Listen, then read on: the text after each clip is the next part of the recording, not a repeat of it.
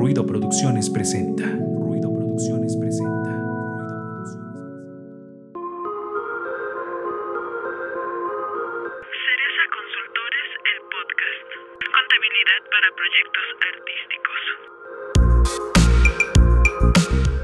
Hola amigos de Cereza Consultores Podcast, ya estamos aquí en otro episodio más. Yo soy Angie Rocker y como siempre es un gusto platicar con ustedes y platicar con mi amigo Adal Hernández. ¿Cómo estás Adal? ¿Qué onda, Angie? Bien, ¿y tú? Acá volviéndote a saludar en un episodio más de este podcast. Pues el día de hoy vamos a tratar otro, otro tema. Va- ya ven que en estos episodios hemos estado tratando temas eh, individualmente y el día de hoy nos toca hablar de la firma electrónica. Entonces, pues empezamos con la pregunta básica, pues ¿qué es la firma electrónica?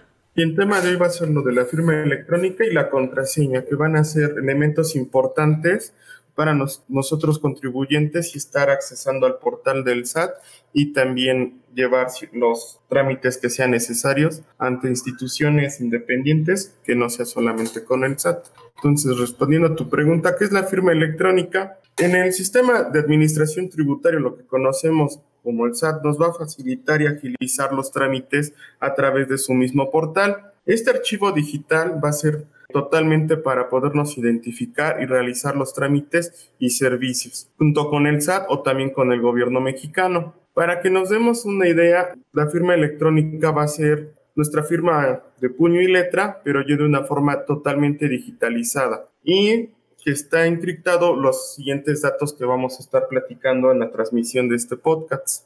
Y bueno, ¿cuál es la importancia de tener esta firma electrónica? es sacarle un gran provecho a la firma electrónica, porque podemos estar firmando contratos, ya sea con proveedores o con los clientes, pero ya sin necesidad de estar haciendo de forma presencial. Un ejemplo, no sé si conozca las becas de la CONACIT. Sí, Las personas que son becarias de este sistema le solicitan que estén registrados al RFC y tengan su firma electrónica y con esa misma firma ellos ya están realizando la autentificación de todos los datos que les llegan a solicitar y sean beneficiarios de esta beca. Y ya no sea tan tedioso como ahorita que estamos viviendo una onda pandémica de estar yendo y regresando por ir a firmar un tipo de contrato. Solamente ya con estos archivos podemos hacer este trámite. También actualmente con los en el sistema de titulación cuando se termina una licenciatura, también nos van a solicitar ya la firma electrónica para que con este se selle ya el, la cédula profesional y el título del mismo. Entonces así es muy importante tener esta firma, no solamente con los trámites del SAT, como lo había mencionado anteriormente, sino también con otras instituciones o con los sectores que vamos, vayamos a estar trabajando en un futuro. ándale, fíjate que eso no, no sabía que esta firma se puede usar para otros trámites, pero es bueno saberlo. Y digo, sí es importante tenerlo para solicitar la cédula profesional, volver a solicitar el título. Ahorita que los títulos están siendo digitales, no los van a estar solicitando. De hecho, te voy a platicar algo. Cuando tú terminas la licenciatura y al momento de que te mandan a hacer tu, tu trámite para titulación, te piden que ya te vayas a registrar al RFC y vayas a solicitar tu firma electrónica. ¿Cómo la ves? Órale, bueno, es que en mi época todavía no me tocó eso. No, pues a mí tampoco, tam- a mí sí me citaron para ir a firmar. Sí, igual. ya, ya estamos, este, ya estamos más rucos, pero, pero Todavía somos sí, nos es- generación que no pasa a la, a la vacuna. ya, ya casi, todavía falta poquito, pero, pero está bueno que lo sepan lo- las generaciones más jóvenes, pues que sepan, ¿no? Que tienen que también empezar a familiarizarse con este tipo de trámites. Y yo insisto, y haciendo un paréntesis, mi estimada Angie, que sí hay que concientizar a las generaciones a partir desde la desde que entran a la universidad y que conozcan todos estos temas tributarios, tanto de la tributación y de la firma electrónica, porque tú sabrás que cuando sales de, de la licenciatura totalmente es una inexperiencia y te, cuando te llegan a solicitar tu primer recibo de honorarios, no sabes qué hacer, no te enseñan realmente a defenderte en la vida laboral en este tipo de situaciones, a mi punto de vista. Sí, coincido contigo. La verdad es que eh, creo que falta mucho esa parte de, pues de sí, de concientizar y de que te enseñen qué es lo que tienes que hacer, porque de hecho incluso entras a una empresa y no sabes este todo el trámite que tienes que hacer, ¿no? Para también darte de alta como asalariado, por ejemplo. Entonces sí es muy importante eh, conocer estos temas, sea la profesión que tengas, creo que en cualquiera aplica. Sí, actualmente el RFC ya es fundamental porque al momento de que nosotros prestamos nuestros servicios a empresas o lo hacemos de forma independiente, hay que estar registrados ante el RFC. Si, es, si estamos dentro de una empresa, nos los van a solicitar para que ellos puedan estar timbrando nuestras nóminas, que es lo que vamos a estar percibiendo de forma remunerada por nuestros servicios que realizamos dentro de ese trabajo. No tienes ninguna obligación fiscal, pero sí te van a solicitar tu RFC. Bueno, y, vamos. Somos independientes, igual para poder emitir los, los recibos de honorarios. Exactamente. Bueno, pues vamos a, a re, re, retomar el tema que teníamos hace rato. ¿Quiénes pueden obtener su firma electrónica? Todas las personas físicas y morales que estén inscritas al RFC. Y ahora viene la parte interesante, pues ¿qué, se, qué requisitos tenemos que tener para obtener esta firma, la e-firma? Mira, los requisitos fundamentales para una persona física van a ser los siguientes. Va a ser la identificación original vigente, lo que sea el, el INE o el pasaporte también la, la, cédula profesional, un comprobante de domicilio, que es a donde es, estamos habitando, la clave única de registro de población, que es la CUR, llevar una memoria USB, que es a donde se van a estar almacenando los archivos que posteriormente mencionemos, y también contar con un correo electrónico. ¿Por qué lo del correo electrónico? Porque recordemos que en el episodio anterior se habló de el buzón tributario. No sé, no sé si todavía te acuerdas. Sí, sí me acuerdo bien de, de ese tema, que pues es este medio de comunicación que tiene el SAT con los contribuyentes. Exactamente.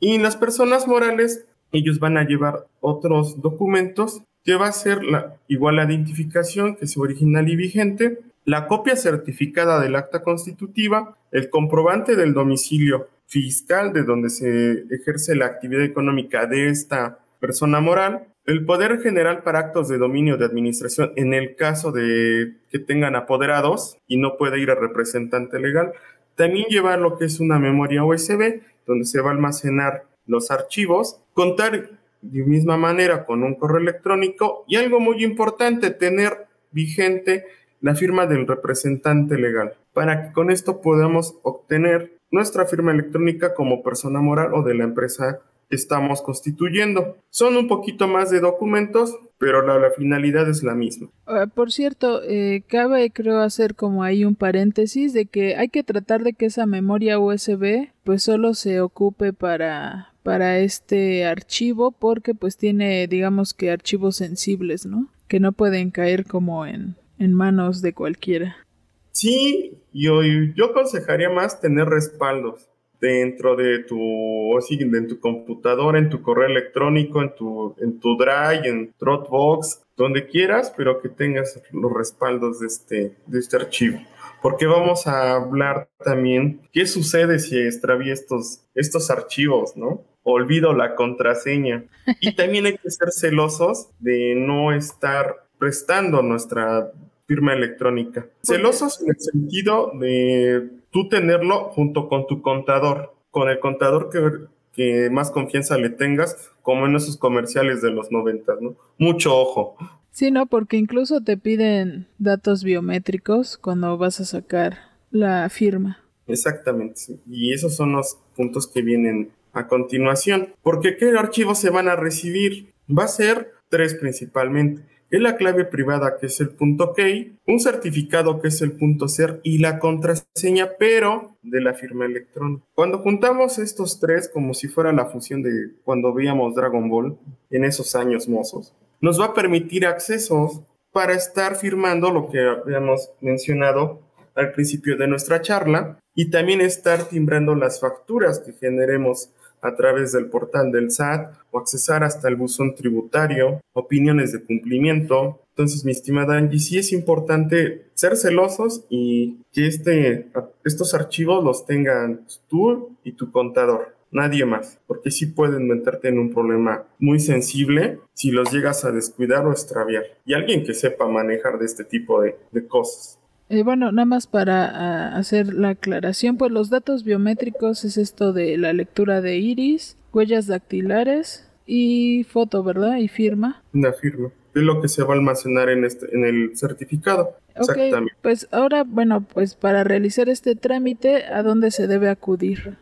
Mira, para realizar el trámite de la firma electrónica, tenemos que generar lo que es una cita a través del portal del SAT. Nos van a pedir nuestro RFC, nuestro nombre completo, un correo electrónico y nuestro número celular. De ahí es seleccionar la entidad federativa donde te encuentres localizado. En nuestra situación, la ciudad de Puebla, escogemos la, decir, la sede donde vamos a ir a hacer el trámite. Tú y yo que somos de, de la capirucha, por, por así decirlo, de la forma coloquial, pues podemos escoger la recta Cholula, el CIS, que se encuentra en Angelópolis, o el Palacio Federal que está a un costado de Catedral. Pero si nos escuchan de otros estados, donde los, ahora sí que el SAT que les quede más cerca de su domicilio o de su lugar de trabajo. Posteriormente, ya que escogemos la fecha, también el horario que sea más adecuado a nuestras actividades y podamos acudir a la cita que estamos generando. Cabe recalcar que esta cita nos dan de tolerancia 10 minutos por llegar tarde. No, si,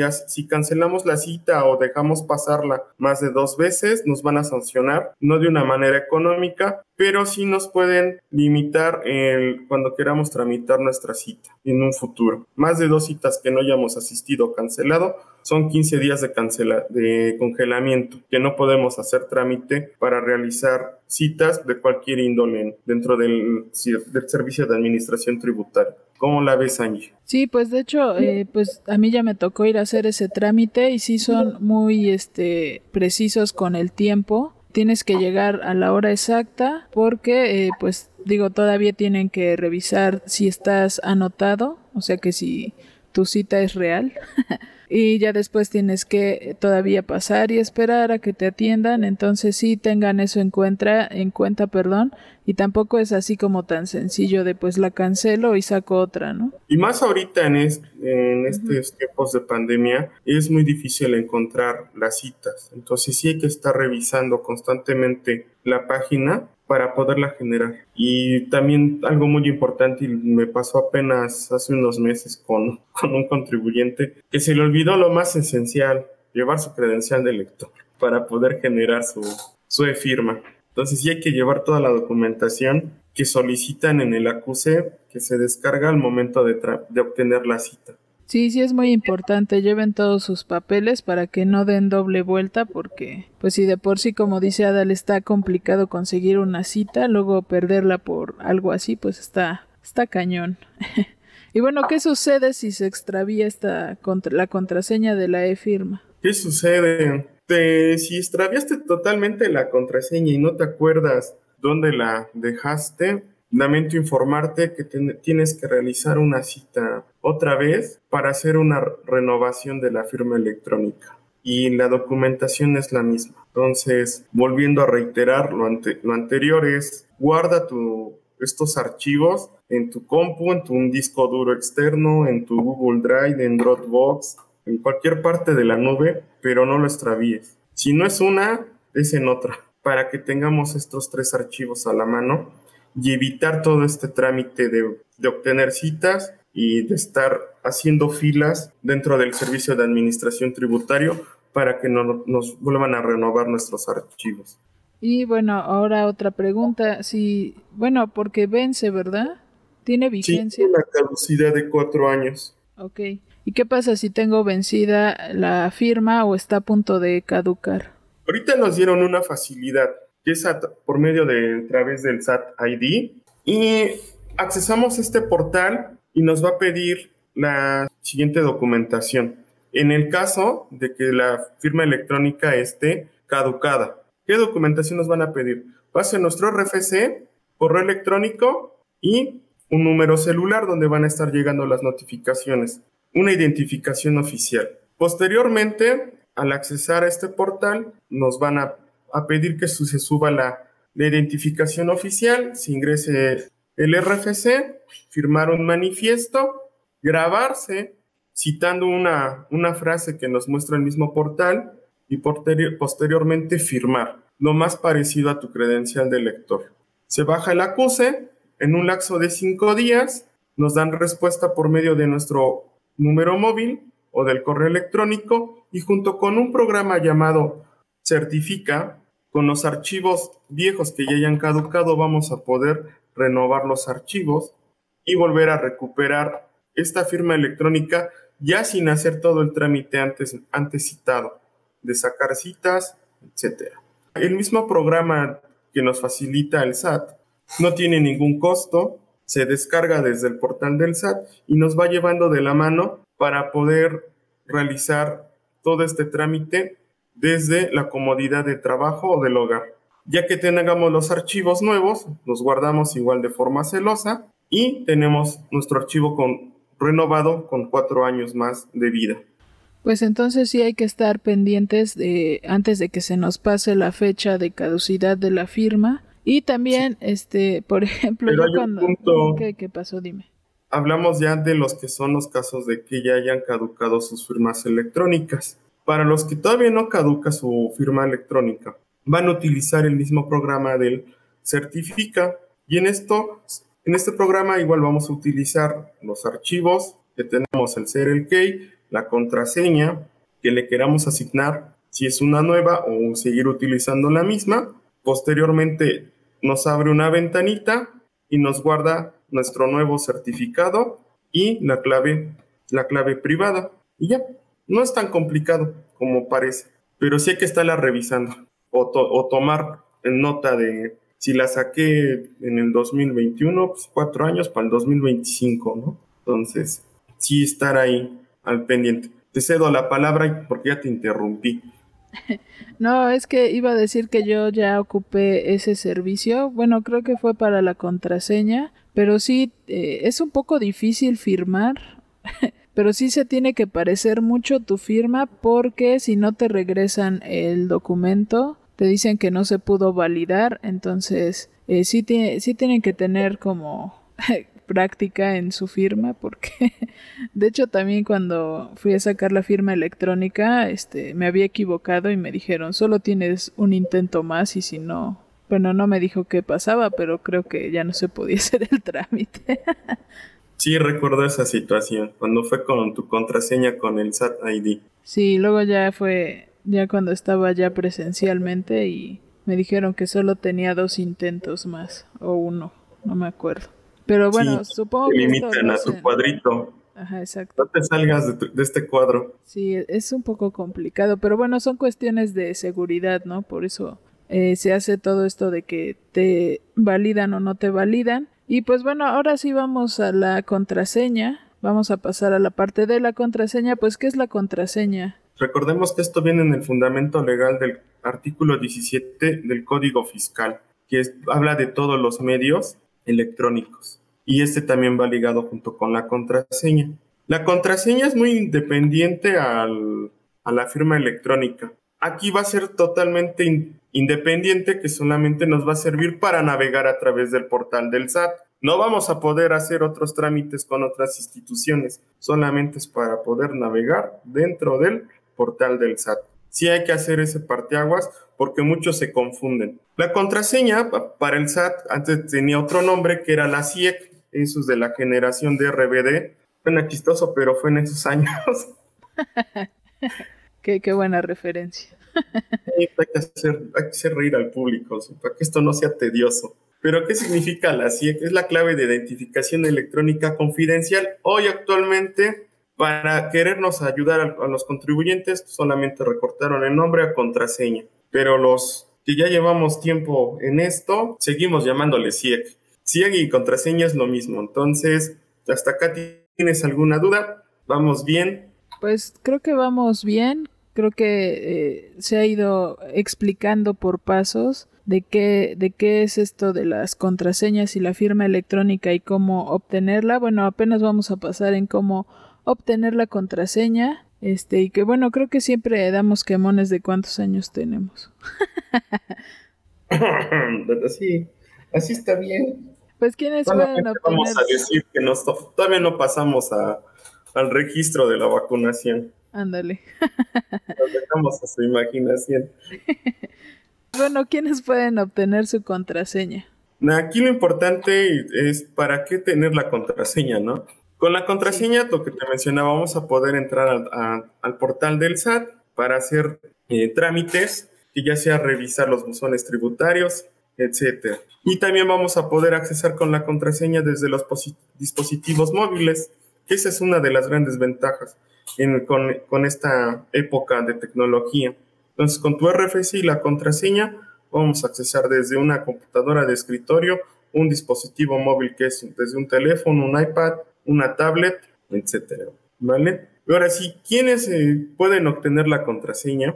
Todas las personas físicas y morales que estén inscritas al RFC. Y bueno, pues ¿cómo se puede tramitar esta contraseña? Igual vamos a utilizar el, esta herramienta nueva que se llama SAT ID y nos va a solicitar igual nuestro RFC de 13 caracteres, correo electrónico, número móvil y, y una identificación oficial vigente la misma situación, con el mismo mecanismo, nos, nos registramos, pasamos un proceso, grabamos nuestro rostro, citamos la palabra que nos muestre este portal o la herramienta, firmamos de la manera más parecida a nuestra credencial de lector, bajamos el acuse y en un lapso de cinco días nos llega una notificación a nuestros medios de contacto, que es el número móvil o el correo electrónico, y de ahí vamos a asignar ya la contraseña que vayamos a utilizar para estar accesando al portal del SAT.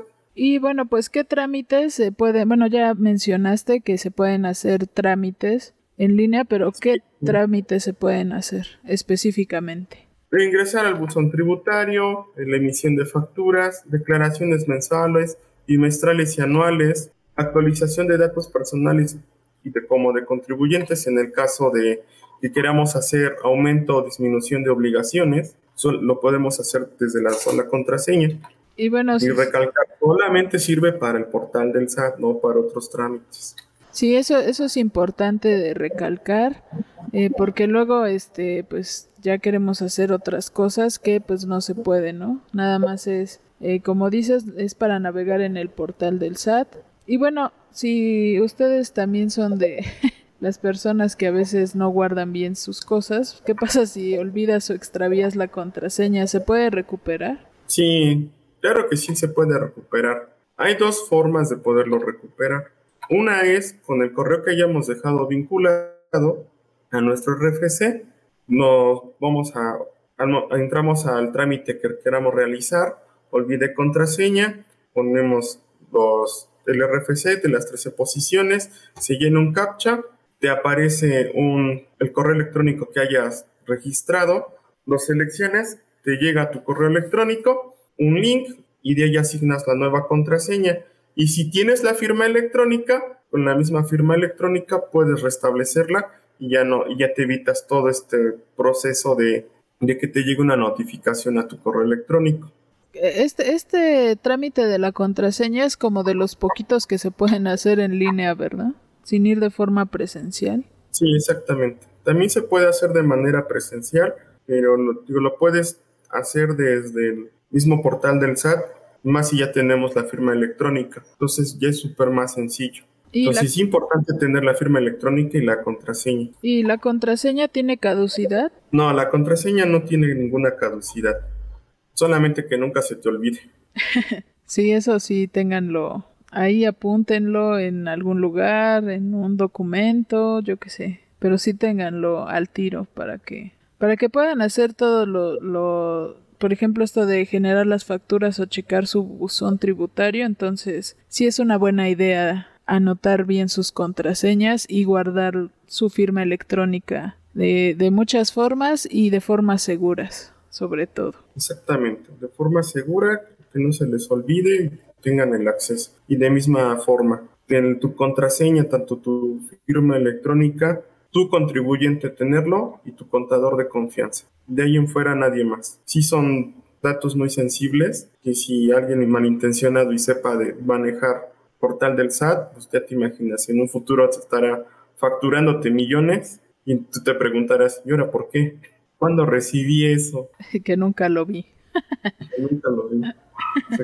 Y lo vamos a encontrar en el fundamento legal del artículo 17 del Código Fiscal y también en el artículo 7 de esta misma ley, que va a ser la solicitud de generación y actualización de la contraseña. Entonces, todos los contribuyentes que estén registrados ante el RFC tendrán derecho de poder solicitar su firma electrónica y también su contraseña y de esta forma estar, estar llevando una vida fiscal sana y que puedan estar accesando al portal del SAT y poder realizar ciertos, ciertos trámites con y contras independencias o si quieren ser beneficiarios para una beca, etcétera, o con la contraseña solamente de estar revisando sus buzones tributarios y las opiniones de cumplimiento y emitir facturas si eres un régimen pequeño como el, régimen de incorporación fiscal que de ese hablaremos en unos episodios más adelante. No sé si gustas agregar algo, Adal, algo más acerca de estos de estos dos temas que tratamos en este episodio.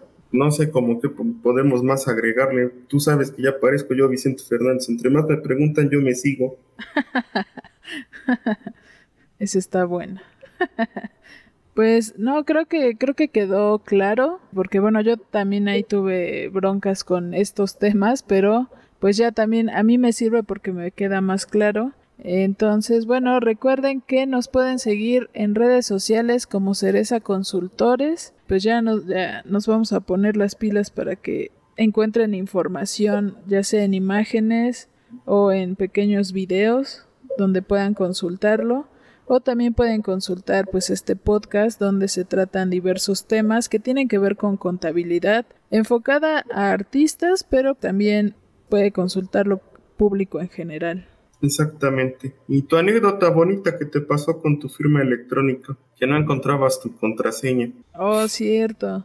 Eso también chequenlo porque Porque yo pensé que me habían puesto el documento en blanco, pero no, si estaba. Afortunadamente si estaba, solo fue que se copió mal el archivo. Entonces, este, pues sí, y tengan siempre respaldo de, de ese tipo de, de documentos y compártanlo, sí, con su contador de confianza. Creo que sí es muy importante como tener este plena confianza con la persona a la que le van a entregar su e-firma, así como o sea, si no son buenos eligiendo parejas, y sean buenos eligiendo contadores.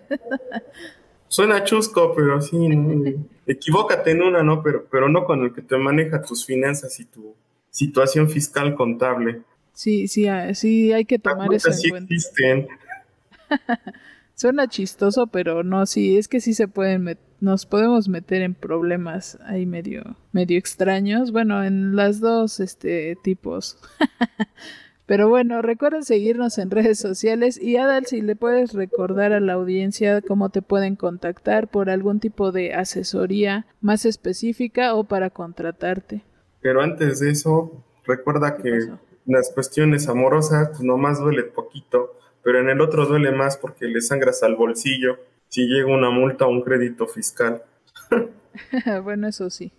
Entonces, cuídense, como nosotros decimos, ¿no? Cuídense de caimanes. Y mis medios de contacto, pues está mi WhatsApp, que es el 22 11 76 27 86, con los horarios de atención de 10 de la mañana a 2 de la tarde y de 4 a 6 de la tarde, de lunes a viernes. Y nos pueden escribir, mandar un mensaje o, también a través de las redes sociales, que es en Cereza Consultores, que es la página, y en el nuevo Facebook del perfil personal, ¿no? Que ya me hiciste favor de crear. Sí, estaremos en contacto.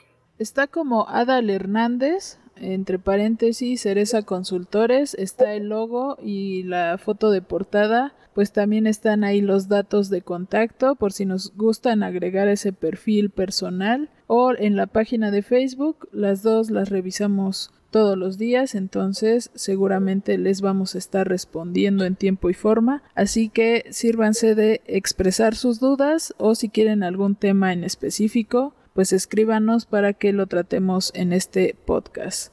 Pues muchas gracias Adal, gracias por eh, la información como siempre. Gracias a ti por apoyar este proyecto y gracias a todos los que nos escuchan. Y si dejen sus comentarios, dudas, Pues, ahora sí que ustedes los que nos escuchan son los que alimentan estos podcasts y, y sacar temas nuevos. Y pronto hablaremos también de las contribuciones de monetizar en, a través de YouTube para los creadores de contenido, que vi que hay muchas dudas ahí. Sí, pues esténse pendientes de esos temas en este podcast. Pues nos despedimos. Muchas gracias. Yo soy Angie Rocker. Yo soy Adal. Cuídense mucho. Dios, Angie. Gracias. Bye. Bye.